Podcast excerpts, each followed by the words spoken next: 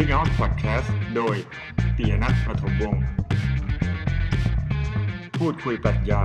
ขุดคุยค้นหาว่าสิ่งต่างๆคืออะไร สวัสดีครับ พบกันอีกครั้งนะครับ Speak Out Podcast episode ที่ 14 นะครับ โดยปิยณัฐ ประถมวงศ์วันนี้นะครับ หาเรื่องเข้าตัวนะครับ ด้วยการจะมีชวนคุยว่า ปรัชญาคืออะไรครับ นะฮะปรัชญาหรือว่า philosophy คืออะไร ที่บอกว่าหาเรื่องเข้าตัว เพราะว่า ในทางวิชาการเนี่ยเถียงกันมานานนะครับ ว่าปรัชญาคืออะไรนะครับ มันเป็นคอนเซปที่ใหญ่มากนะครับ แล้วมันก็หาความเห็นร่วมกันได้ยากนะครับนะขอบเขตนะโดยเฉพาะขอบเขตของปรัชญาอยู่ตรงไหนนะครับ แต่วันนี้ คือเอางี้ถ้าพูดอย่างนี้ก่อนนะวัตถุประสงค์ของผมในการทำพอดแคสต์ที่เกี่ยวกับปรัชญาเนี่ยนะฮะ มันชัดเจนอยู่แล้วว่า ผมต้องการสื่อสารปรัชญานะครับ สู่สังคมนะฮะพูดอย่างนี้ดูเป็นพระเอกหล่อดูหล่อเลยทีเดียวนะ ความจริงก็คือว่างานปรัชญามาเป็นงานที่เอาจริง ๆ มันก็อ่านยากนะฮะ มันต้องอเข้าใจวิธีทางปรัชญานะครับ ต้องมีพื้นฐานพอสมควรนะครับ ก็อยู่ในแวดวงทางวิชาการ ก็นักปรัชญาก็อ่านงานปรัชญานะครับ แล้วก็เขียนบทความลงวารสารปรัชญา ก็เพียร์รีวิวก็อ่านกันเองอะไรอย่างนี้นะครับฮะซึ่งผมก็แค่เป็นมนุษย์คนหนึ่งที่ชอบวิชาปรัชญานะครับ แล้วก็จบมาทางปรัชญานะฮะแต่ก็ไม่ได้มองว่าตัวเองเป็นคนเก่งนะฮะ แค่ว่าพยายามทำความเข้าใจ แล้วก็ถ้าเอามาสื่อสารหรือเล่าให้ฟังอย่างน้อยโดย introduction นะครับให้ให้ให้คนในวงกว้างเข้าใจว่าปรัชญาคืออะไรมันสำคัญยังไงนะครับ ก็จะถือว่าเป็นผมถือว่าเป็นหน้าที่อย่างหนึ่งเหมือนกันนะฮะแน่นอนว่าลักษณะอย่างนี้ยคนในแวดวงวิชาการด้วยกันเนี่ยก็เป็นไปได้สูงนะครับ ที่เขาก็จะ อาจจะว่าเราเอาเรื่องที่ลึกซึ้งวิธีแนวคิดวิธีคิดที่ลึกซึ้งซับซ้อนอะเอามาแบบ simplify เกินไปหรือเปล่าทำให้มันง่ายเกินไปหรือเปล่า ซึ่งอันนี้ก็เข้าใจได้นะครับ ผมก็ยอมรับนะครับ แต่ว่าวัตถุประสงค์มันมันต่างกันนะครับ ผมก็เลยคิดว่าโอเค ถึงจะยอมเอาปัดยามาทำให้ simplify เนี่ย แน่นอนความเสี่ยงมันก็จะเกิด ความเข้าใจผิดอะไรได้เยอะนะเพราะเพราะว่าถ้าเอามาพูดให้มันง่ายเกินไปเนี่ยมันก็จะอันตรายต่อแก่นของปัญญาจริงๆนะครับ แต่อย่างไรก็ตามเนี่ย ผมคิดว่ามันก็ยังดีกว่า ดีกว่าที่จะไม่เอาออกมาพูดเลยนะครับ เพราะยุคสมัยนี้เนี่ย อย่างน้อยการรู้แบบ introduction มันก็ยังดีนะครับว่า สมมติรู้ว่าปรัชญาคืออะไรอะไรเงี้ย เพราะว่าในความเป็นจริงเนี่ยในสังคมเนี่ยในสังคมไทยเนี่ยมีความเข้าใจผิด เยอะมากๆนะครับว่าไม่เข้าใจไม่รู้ว่าปรัชญามันคืออะไรนะครับ ก็อาจจะไม่ได้พูดไปถึงรากศัพท์หรืออะไรอย่างตามธรรมเนียมเวลาเขาพูดว่าปรัชญาคืออะไรนะ โดยเฉพาะภาษาอังกฤษ philosophy เนี่ยเขาก็จะบอกว่าอ่า มันมาประกอบกันจากคำว่า philo กับ sophy philos กับ sophia sophy อะไรนะฮะผมก็ไม่ได้จะพูดอะไรอย่างนั้นนะฮะการรักในความรู้อะไรอย่างเงี้ยนะฮะผมก็ไม่ได้ถนัดแนวพูดอย่างนั้นนะฮะผมก็จะออกแนวว่าเล่าเลยว่าปรัชญาคืออะไรนะครับ ทีนี้เนี่ย เวลาเรามาตั้งต้นถามว่าปรัชญาคืออะไรเนี่ย มันต้องแยกครับว่าเรากำลังพูดคำว่าปรัชญาเป็นการทั่วไป หรือว่าพูดถึงวิชาปรัชญาในรั้วมหาลัย ในรั้วมหาวิทยาลัยนะครับอะเอาขอเป็นแง่แรกก่อน ยังไม่ต้องเอาเกี่ยวข้องกับว่าเป็นวิชาปรัชญาที่สอนกันในรั้วมหาวิทยาลัยที่มีอยู่ใน academic area มีตำรามีอะไรอย่างนั้นนะฮะถอยกลับมาว่าปรัชญาคืออะไร เพราะปรัชญามันมีมานานนะยุคตั้งแต่ยุคที่ยังไม่มี modern university แบบสมัยใหม่อะไรอย่างเงี้ย นะฮะอาจจะมี school อาจจะมีการมีครูมีศิษย์นะในการสอนปรัชญาสมมติยุคกรีกอย่างเงี้ยนะฮะก็มี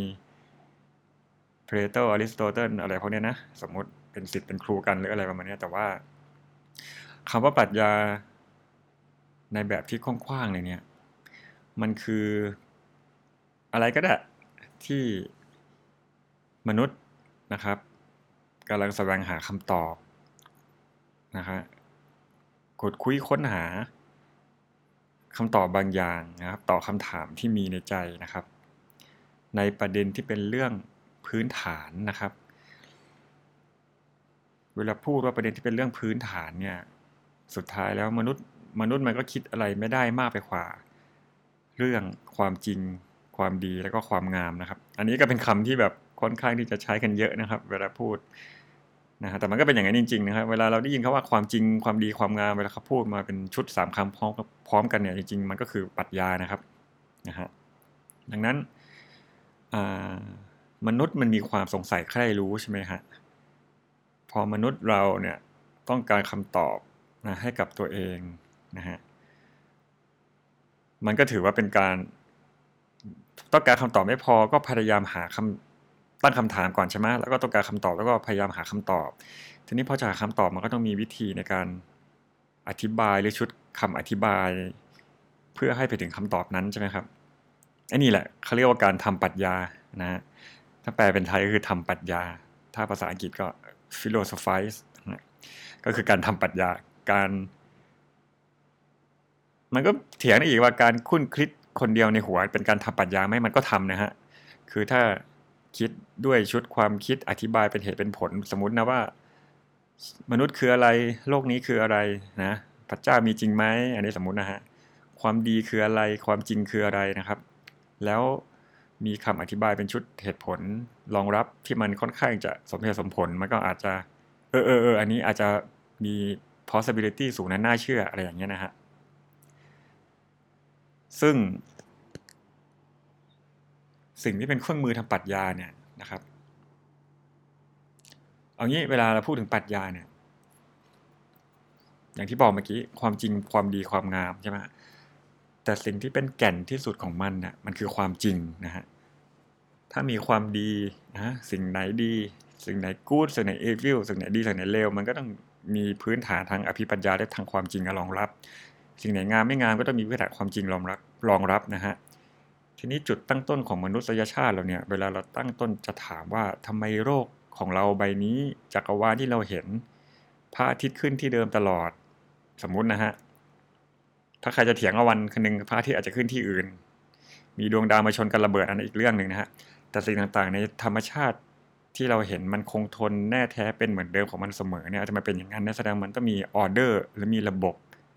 นะครับหรือว่าที่เขาเรียกว่าคอสมอสอะไรเงี้ย มันได้มีความเป็นระบบอะไรบางอย่าง ที่ทำให้สิ่งนั้นมันเป็นอย่างนั้นอยู่เสมอนะครับ แสดงว่ามันต้องมีสิ่งบางอย่างที่เราเรียกว่าเป็นความจริงนะฮะนะฮะมันต้องมีสิ่งที่เป็นเรียกว่าเป็นความจริงสูงสุดนะครับนะฮะซึ่งมันจะเป็นความจริงแบบสากลด้วยนะฮะอะไรที่จริงมันต้องจริงอย่างนั้นตลอดกาลนะครับ ถ้าอะไรมันอะไรที่แบบ วันนี้เป็นอย่างนี้พรุ่งนี้เป็นอีกอย่างมะรืนนี้เป็นอย่างโน้นอีพออีวันเป็นอย่างนี้เปลี่ยนไปเปลี่ยนมา อันนี้มันก็จะเรียกว่าความจริงไม่ได้ควรจะบอกเออความจริงของมันก็ความเปลี่ยนแปลงอันนี้ก็อีกอย่างหนึ่งนะฮะแต่ประเด็นคือว่าอ่าโดยธรรมชาติวิธีคิดเนี่ย อะไรที่จริงมันต้องจริง ทุกที่ทุกเวลา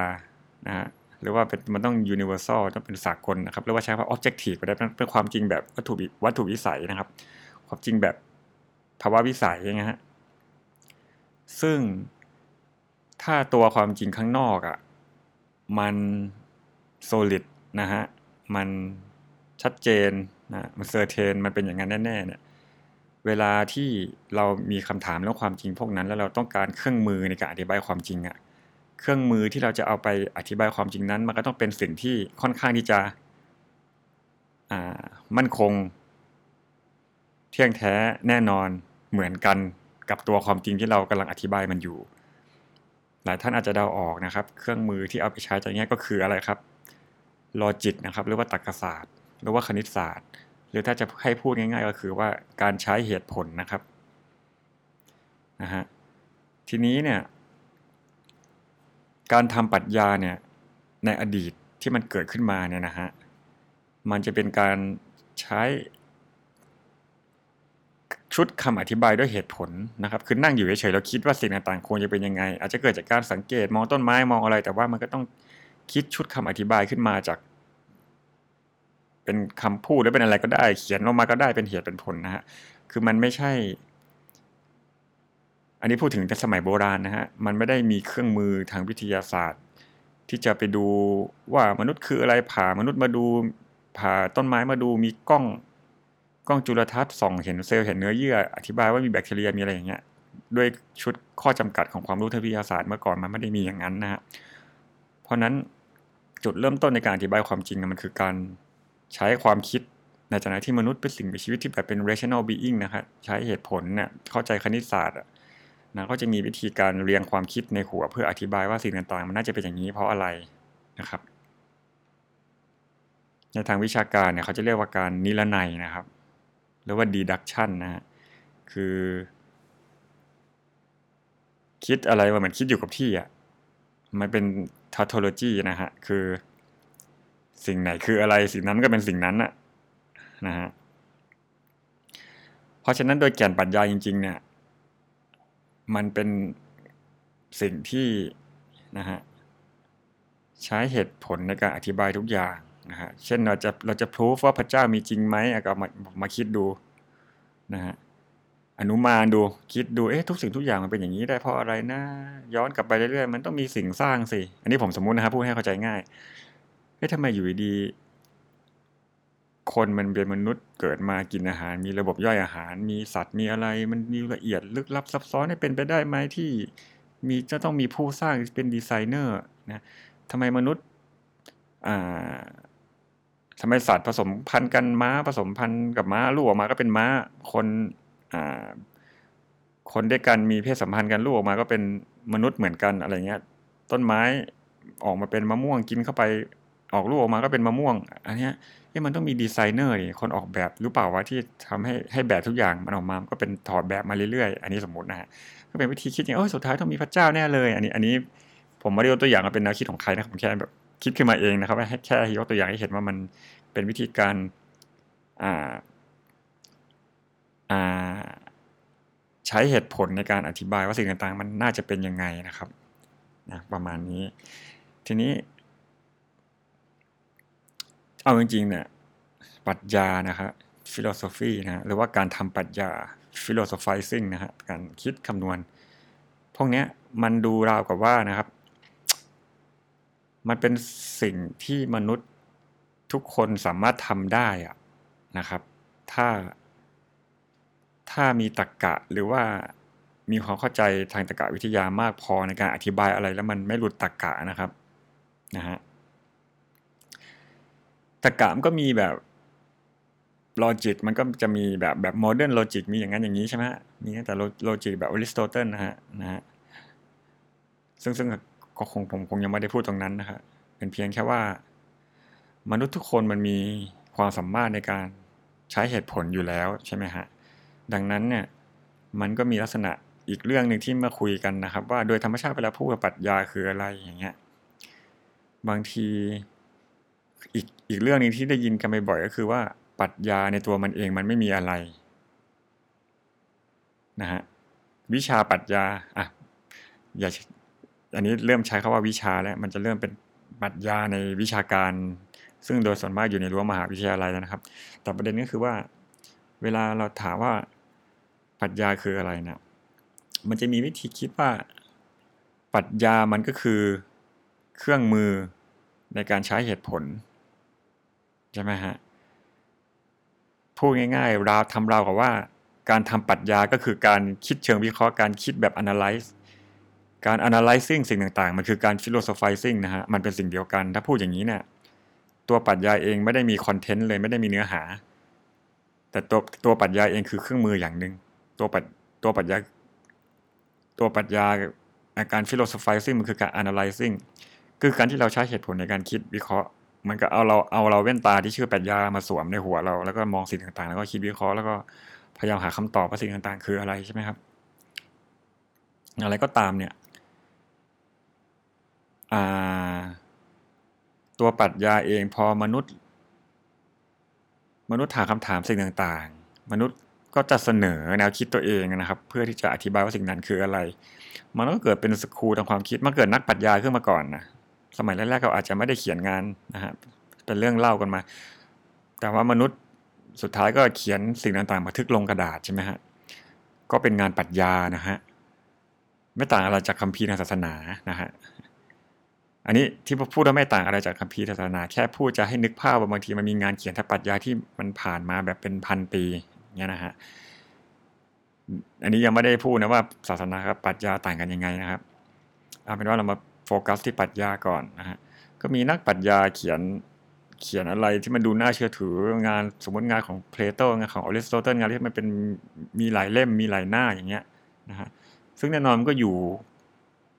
มันก็จะ อยู่หลังจากนั้นมามีอีกเยอะมากนะปัญญางานเขาก็จะอยู่กับเรามานะครับเป็นสกุลนั้นสกุลนี้นะครับ บางทีอย่างเพลโตงานเพลโตมาดูปุ๊บแตกต่างกับงานของอริสโตเติลอย่างสิ้นเชิงอะไรเงี้ยครับ แต่ประเด็นก็คือว่าไอ้งานพวกเนี้ยถ้ามันไม่ ใช้เขาว่าอะไรดี ถ้ามันไม่สมเหตุสมผลนะถ้ามันไม่ไม่ logical ไม่ understandable นะครับ มันก็จะไม่อยู่นานขนาดนี้หรอก เพราะสิ่งงานที่เรียกได้ว่าเป็นงานทางปรัชญาที่อยู่มานานเป็นพันปีเนี่ยแน่นอนคนที่อ่านมันต้องเก็ตว่าโอเค มันมีเหตุผลของมันนึกออกไหมฮะ สมมติว่ามีคนที่เข้าใจว่าตัวเองเป็นนักปรัชญาเนี่ย เขียนงานมาสมมติมีประมาณหนึ่งร้อยคนน่ะแต่ละคนก็เขียนที่ตัวเองคิดว่าโลกคืออะไรมันก็เขียนอะไรไปเรื่อยไม่ได้อยู่ในเหตุในผลอะไรเงี้ยสุดท้ายมันคัดออกมาอาจจะเหลือแค่ของเพลโตอันนี้สมมตินะเหลือแค่ของอริสโตเติลเพราะว่าสุดท้ายแล้วอันนี้มันเป็นงานระดับสูงแล้วเป็นงานที่แบบที่แบบ เขาเขียนมาด้วยความ valid ที่ความที่มันมี possibility มันดูสมเหตุสมผลที่สุดแล้วที่มันจะเป็นอย่างนั้นนะฮะ อันนี้คือ อันนี้คือเครื่องพิสูจน์ว่าทำไมงานปรัชญาบางอันมันอยู่ได้นานนะครับ เพราะว่ามันมันฟังดูสมเหตุสมผลมัน valid นะฮะ แม้ว่ามันจะเป็นแนวคิดที่ตรงกันข้ามนะฮะ มันก็อาจจะฟังดูสมเหตุสมผลทั้งคู่นะฮะ ประเด็นของ ปรัชญาอย่างหนึ่งเนี่ยที่น่าที่น่าสนใจก็คือว่า ปรัชญาเนี่ยนะครับมันคือการพยายามตั้งคำถามนะฮะเพื่อแสวงหาคำตอบ แต่มันก็จะดูเหมือนว่าไม่ได้คำตอบสักทีหนึ่งเพราะอะไรรู้ไหมฮะเพราะว่าปรัชญามันเป็น การถามคำถามที่พื้นฐานที่สุดอะพูดง่ายๆคือมันไม่ได้ถามคำถามสิ่งที่ปรากฏตรงหน้า เช่น มีก้อนหินวางอยู่ บนพื้นดินข้างหน้าใช่ไหม มีหนังสือวางอยู่บนโต๊ะตรงนี้ใช่ไหม มันไม่ใช่เป็นการถามเชิงเชิงแฟกต์เชิงข้อเท็จจริงอย่างนั้นน่ะนะฮะ มันไม่ได้เป็นคำถามที่ถามสิ่งที่ปรากฏกับเราเท่านั้นน่ะนะฮะ แต่คำถามทางปรัชญาทุกอย่างเรื่องความจริงความดีความงามอะ มันถามสิ่งที่ซ่อนอยู่ในสิ่งที่ปรากฏให้เราเห็นน่ะนะฮะว่าความจริงสูงสุดอย่างแท้จริงมันคืออะไร เพราะนั้นมันไม่สามารถเข้าไปตรวจวัดได้ ง่ายๆ อย่างนั้นนะครับ ดังนั้นเนี่ย การทำงานทางปรัชญามันจึงเป็นเรื่องที่นะครับ ค่อนข้างนามธรรม abstract นะฮะ ผมก็จะมัก ผมมักจะใช้คำนี้เลย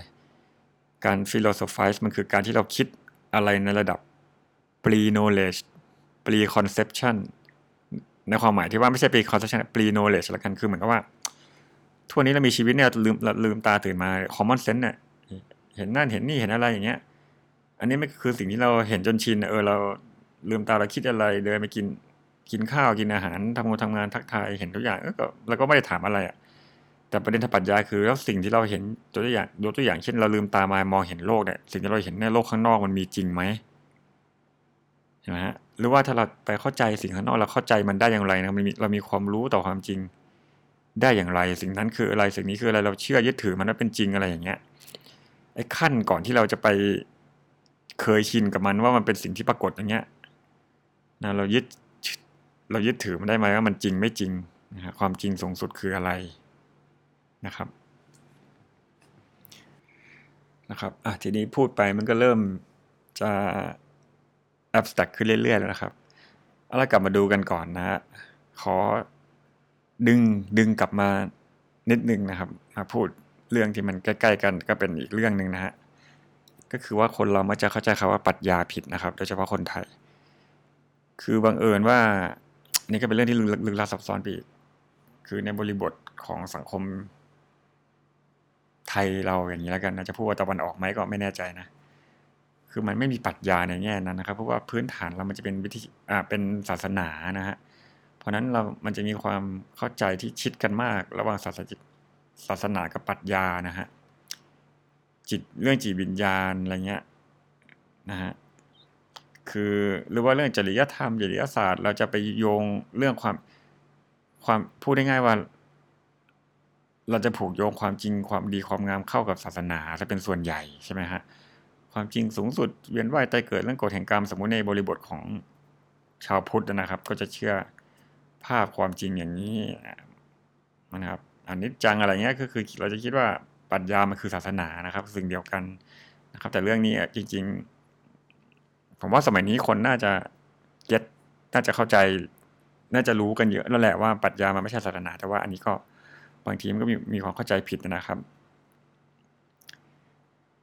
ศาสนาเนี่ย ไม่ว่าจะศาสนาไหนก็ตามเนี่ยนะครับ authority ของมันเนี่ย จะคือสิ่งที่อ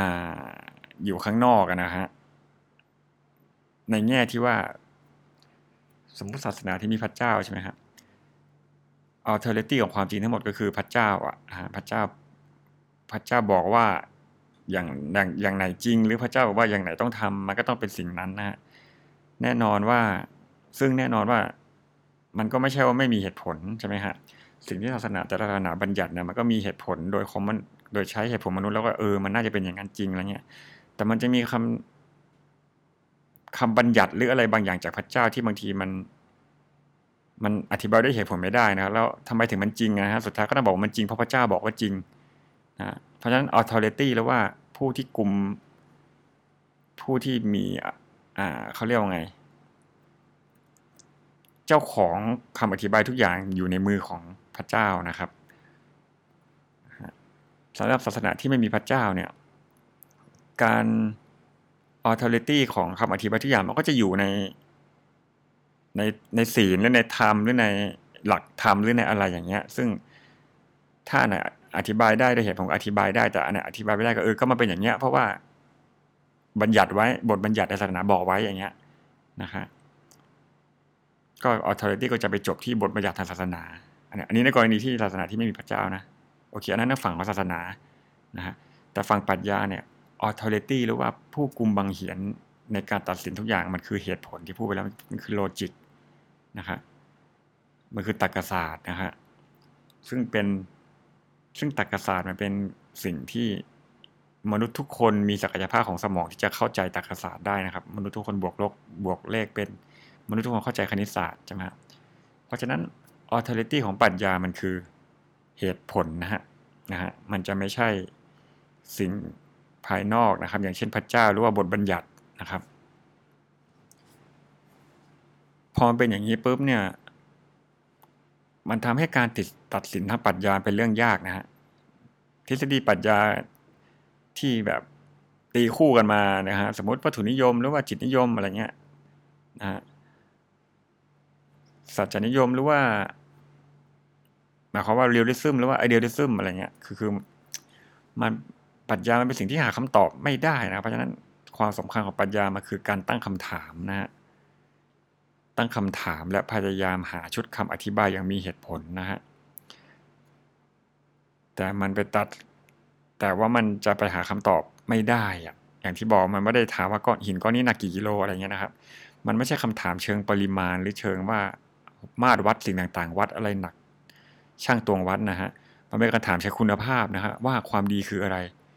มนุษย์คืออะไรนะฮะจิตมนุษย์คืออะไร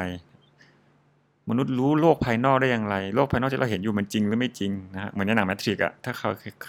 ถ้าใครเคยดูภาพยนตร์เรื่องเดอะแมทริกก็จะเข้าใจว่าเออนีโอมันไปอยู่ในโลกของแมทริกแต่จริงๆนอนโดนนอนเสียบหัวอยู่อยู่ในโลกไซออนอะไรเงี้ยแต่โอเคนะก็อีกเรื่องหนึ่งนะครับนะฮะทีนี้ ประเด็นมันก็เลยกลายเป็นว่าปรัชญาเนี่ย มันเป็นมันเป็นอะไรที่พูดอะไรอยู่กับที่อะความจริงความดีความงามความยุติธรรม การถกเถียงเรื่องจิตคืออะไรจิตจิตคือเป็นวัตถุ หรือว่าสุดท้ายแล้วสิ่งที่เป็นบียอนบียอนวัตถุเป็นจิตวิญญาณหรือมีจริงหรือเปล่า มันมันเป็นสิ่งที่แบบทุกวันนี้เถียงกันยังไงสองพันปีก็เถียงกันอย่างนี้ครับ มันก็เลยมีข้อถกเถียงว่าปรัชปรัชญาไม่มีความก้าวหน้านะครับปรัชญาเป็นสิ่งที่ไม่ได้ก้าวหน้านะครับ เถียงอยู่กับที่นะครับ เถียงกับที่แล้วเถียงกับที่ไม่พอยังหาคำตอบที่ฟันธงไม่ได้ด้วยนะครับ มันจะต่างจากวิทยาศาสตร์นะฮะวิทยาศาสตร์จะเป็นความรู้ที่มีมีความก้าวหน้านะครับ สะสมความรู้ด้วยการเขาเรียกว่าการอุปนัยเรียกว่าการ induction นะฮะคือการที่เรา มีประสบการณ์ มีหลักฐานเชิงประจักษ์ยิ่ง ยิ่งเจอเคสนี้มาหนึ่งครั้งไม่เท่าไหร่ เจอเคสนี้พันครั้งนี่ยิ่งยิ่งเริ่มชัวร์แล้ว ถ้าเจอเคสที่มันเป็นอย่างเดิมกันหนึ่งหมื่นครั้งยิ่งชัวร์หนึ่งถ้าเจอหนึ่งล้านครั้งเนี่ยโอเค อันนี้ค่อนข้างจะแบบ possibility สูงมาก 99%ว่าเนี่ยเป็นเรื่องจริงแล้วนะฮะ แต่ถ้าวันหนึ่งข้อมูลที่สั่งสมมาอันเนี้ยนะครับ มันเกิดการเปลี่ยนแปลงนะฮะ ชุดความรู้นั้นก็จะเปลี่ยนไปทั้งหมดนะฮะ เช่นสมมุติว่า เราเราเคยสรุปว่าอีกาเนี่ยอีกาเนี่ยมีสีดำนะเราก็เจออีกาตัวที่หนึ่งสีดำนะหาไปทั่วโลกไปทุกทวีป ตัวที่พันตัวที่ล้าน ตัวที่สิบล้าน ตัวที่เท่าไหร่ก็ได้พันล้านอีกาก็เป็นสีดำแต่สมมุติว่า หลังจากนั้นมันไปเจออีกาสีสีชมพูขึ้นมานี่สมมตินะซึ่งไม่เคยมีใครเห็นมาก่อนแล้วมันเกิดมีขึ้นมาจริงๆอะนะฮะความรู้ที่ผ่านมา สามร้อยปีที่สรุปว่าอีกาสีดำอันนี้สามร้อยปีนี่ผมสมมุตินะที่เราสรุปมาว่าอีกาสีดำน่ะ ความรู้นั้นที่เคยเชื่อมาเปลี่ยนใหม่หมดเลยพังหมดเลยครับล้มหมดเลยที่สะสมมาเปลี่ยนใหม่เป็นว่าอีกามีทั้งชนิดที่เป็นสีดำและสีชมพูนะนี่คือความก้าวหน้าทางวิธีแบบ induction วิธีแบบที่วิทยาศาสตร์ใช้คือพร้อมที่จะเปลี่ยนแปลงสิ่งเก่า แต่ว่า มันจะเป็นความก้าวหน้าที่สั่งสม เคสที่เราเจอในโลกนี้มากขึ้นเรื่อยๆ แล้วก็เอามาสรุปเป็นเป็นเป็นความจริงที่เรายึดถือนะครับ อันนี้ก็เป็นเรื่องของวิทยาศาสตร์นะฮะดังนั้นปรัชญามันก็จึงเป็นสิ่งที่ ผมมักจะพูดว่ามันพูดแบบนี้แน่นอนมันมันดูเหมือนสรุปแบบผิวเผินนะฮะแต่ว่าเอาแบบเบื้องต้นเข้าใจง่าย ๆ เนี่ย ผมมักจะบอกเสมอว่าปรัชญามันคือสิ่งที่อยู่ตรงกลางระหว่างศาสนากับวิทยาศาสตร์นะครับ ขาข้างหนึ่งมันก้าวไปในดินแดนของศาสนา ขายข้างหนึ่งมันอยู่บนดินแดนของวิทยาศาสตร์นะครับอะวิทยาศาสตร์คืออะไรนะครับ คือสิ่งที่เข้าใจได้โดยภาษาทั้งห้าวิทยาศาสตร์คือสิ่งที่อยู่ในโลกทางกายภาพเท่านั้น หรือว่าโลกวัตถุเท่านั้น physical world สิ่งที่ช่างตวงวัดได้นะครับ ภาษาทั้งห้า เจอมันได้นะครับ วิทยาศาสตร์คือการศึกษาโลกวัตถุนะฮะเพราะนั้นคำถามวิทยาศาสตร์จะเป็นการถามเชิง ถ้าสรุปแบบห้วนๆน่ะคำถามวิทยาศาสตร์จะเป็นการถาม เพื่อหาคำตอบเชิงปริมาณครับ ช่างวัดตัวอันนี้ทำอะไรยังไงอย่างนี้นะฮะซึ่งเป็นเรื่องทางวัตถุ แต่ปรัชญาน่ะอย่างที่บอกเมื่อกี้มันเป็นเรื่องทางคุณภาพ ความดีคืออะไร อะไรคือสิ่งที่ทำให้ชีวิตดีอะไรคือ ความยุติธรรมนะฮะความจริงสูงสุดคืออะไรนะฮะมนุษย์คืออะไรพระเจ้ามีจริงไหมนะฮะมนุษย์รู้ความจริงได้ยังไงนะครับเซลฟ์คืออะไรตัวตนมนุษย์คืออะไรนะฮะมนุษย์มีเจตจำนงอิสระเสรีภาพจริงไหมนะฮะหรือว่าหรือว่ามนุษย์ถูกกำหนดด้วยกฎธรรมชาติทั้งหมด ที่เรารู้สึกว่าเราเดินไปแล้วเราเลี้ยวซ้ายเลี้ยวขวาเนี่ย ที่เรารู้สึกว่ามันเป็นฟรีวิวมันมีจริงไหมนะคำถามพวกนี้มัน beyond physical ฮะมัน beyond เรื่องทางฟิสิกส์นะฮะนะเราเลยเห็นวิชาอภิปรัชญาไงเรียกว่า metaphysics ครับ ส่วนคำว่า meta มันจะแปลว่าอะไร จะแปลว่า beyond หรือแปลว่าสิ่งที่ถัดจากฟิสิกส์อันนั้น มันอันนี้ก็ไม่ได้พูดถึงนะฮะ แต่เอาไปว่าอันนี้เข้าใจง่าย ๆ ว่าปรัชญามันเลยกินดินแดนที่เหนือไปของโลกวัตถุนะครับ แต่ในขณะเดียวกันปรัชญามันก็ไม่ได้เข้าไปอยู่ในดินแดนของศาสนาเต็มตัว เพราะอย่างที่บอกว่า authority หรือว่า สิ่งที่กลุ่มบางเขียนของปรัชญามันคือเหตุผลนะฮะมันไม่ใช่แบบ ไม่ใช่พระเจ้าหรือว่าไม่ใช่บทบัญญัตินะฮะคิดถามว่าอันนี้จริงเพราะอะไรอ๋ออันนี้จริงเพราะพระเจ้าบอกว่าจริง แล้วว่าจริงเพราะบทบัญญัติไว้นะฮะแต่ว่าในทางปรัชญาที่บอกอันนี้จริงเพราะอะไรอ๋อมันจริงเพราะว่าจะมีชุดเหตุผลมาอธิบายเลยหนึ่งสองสามสี่ห้าดังนั้นจึงสรุปได้ว่าเป็นอย่างนี้นะฮะ โดยที่เหตุผลนั้นก็อาจจะตรงหรือว่า valid ไปตามลักษณะทางตรรกะวิทยาอะไรประมาณนี้นะครับปรัชญามันก็เลยเป็นอยู่ตรงกลางนะฮะระหว่างศาสนากับวิทยาศาสตร์นะฮะทีนี้ แต่พอพูดอย่างนี้ปุ๊บอะมันก็เลยดูเหมือนปรัชญาอาจจะไม่มีตัวตนอะปรัชญาเป็นแค่ตรรกกะ เป็นแค่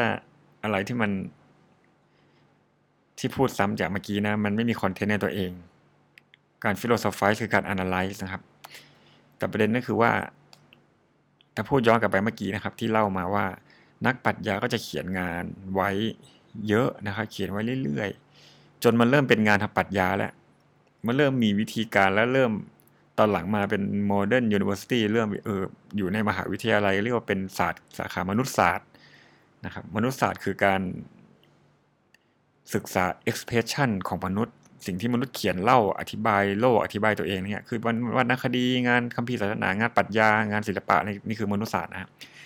ปรัชญามันเลยกลายเป็นงานแขนงหนึ่งที่มีคอนเทนต์เข้ามาถ้ามองมุมนี้ หรือบางคนอาจจะใช้คาว่าประวัติศาสตร์ของปรัชญาประวัติของคัมภีร์ประวัติของหนังสือทางปรัชญาที่มีมา มันก็จะเริ่มเอาปรัชญาเริ่มมีคอนเทนต์แล้วเริ่มมาแล้วว่าเอ้ยถ้าเราจะศึกษาปรัชญาเนี่ยเราไปดูงานของนักปรัชญาดูงานเพลโตของอริสโตเติล งานของออกัสติน งานของอคว i นัสงานของเดการ์ต งานของจอห์นล็อก งานของอิมมานูเอลคานท์ งานของเฮเกลงานของนั่นนู่นนี่มันจะเริ่มเริ่มมีเริ่มเข้ามาสู่ดินแดนที่ปรัชญาเป็นวิชาและเป็นวิชาที่มีเนื้อหามี content